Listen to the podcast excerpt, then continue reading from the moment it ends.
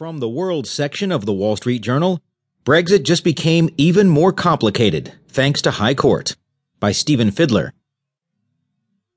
If the pound rallied after the British High Court's ruling Thursday because investors expect Brexit to now be less likely, they will probably be disappointed. The odds are that the court's decision, rather than ruling out Brexit, will just make it messier. It certainly complicates the life of British Prime Minister Theresa May, and at the very least could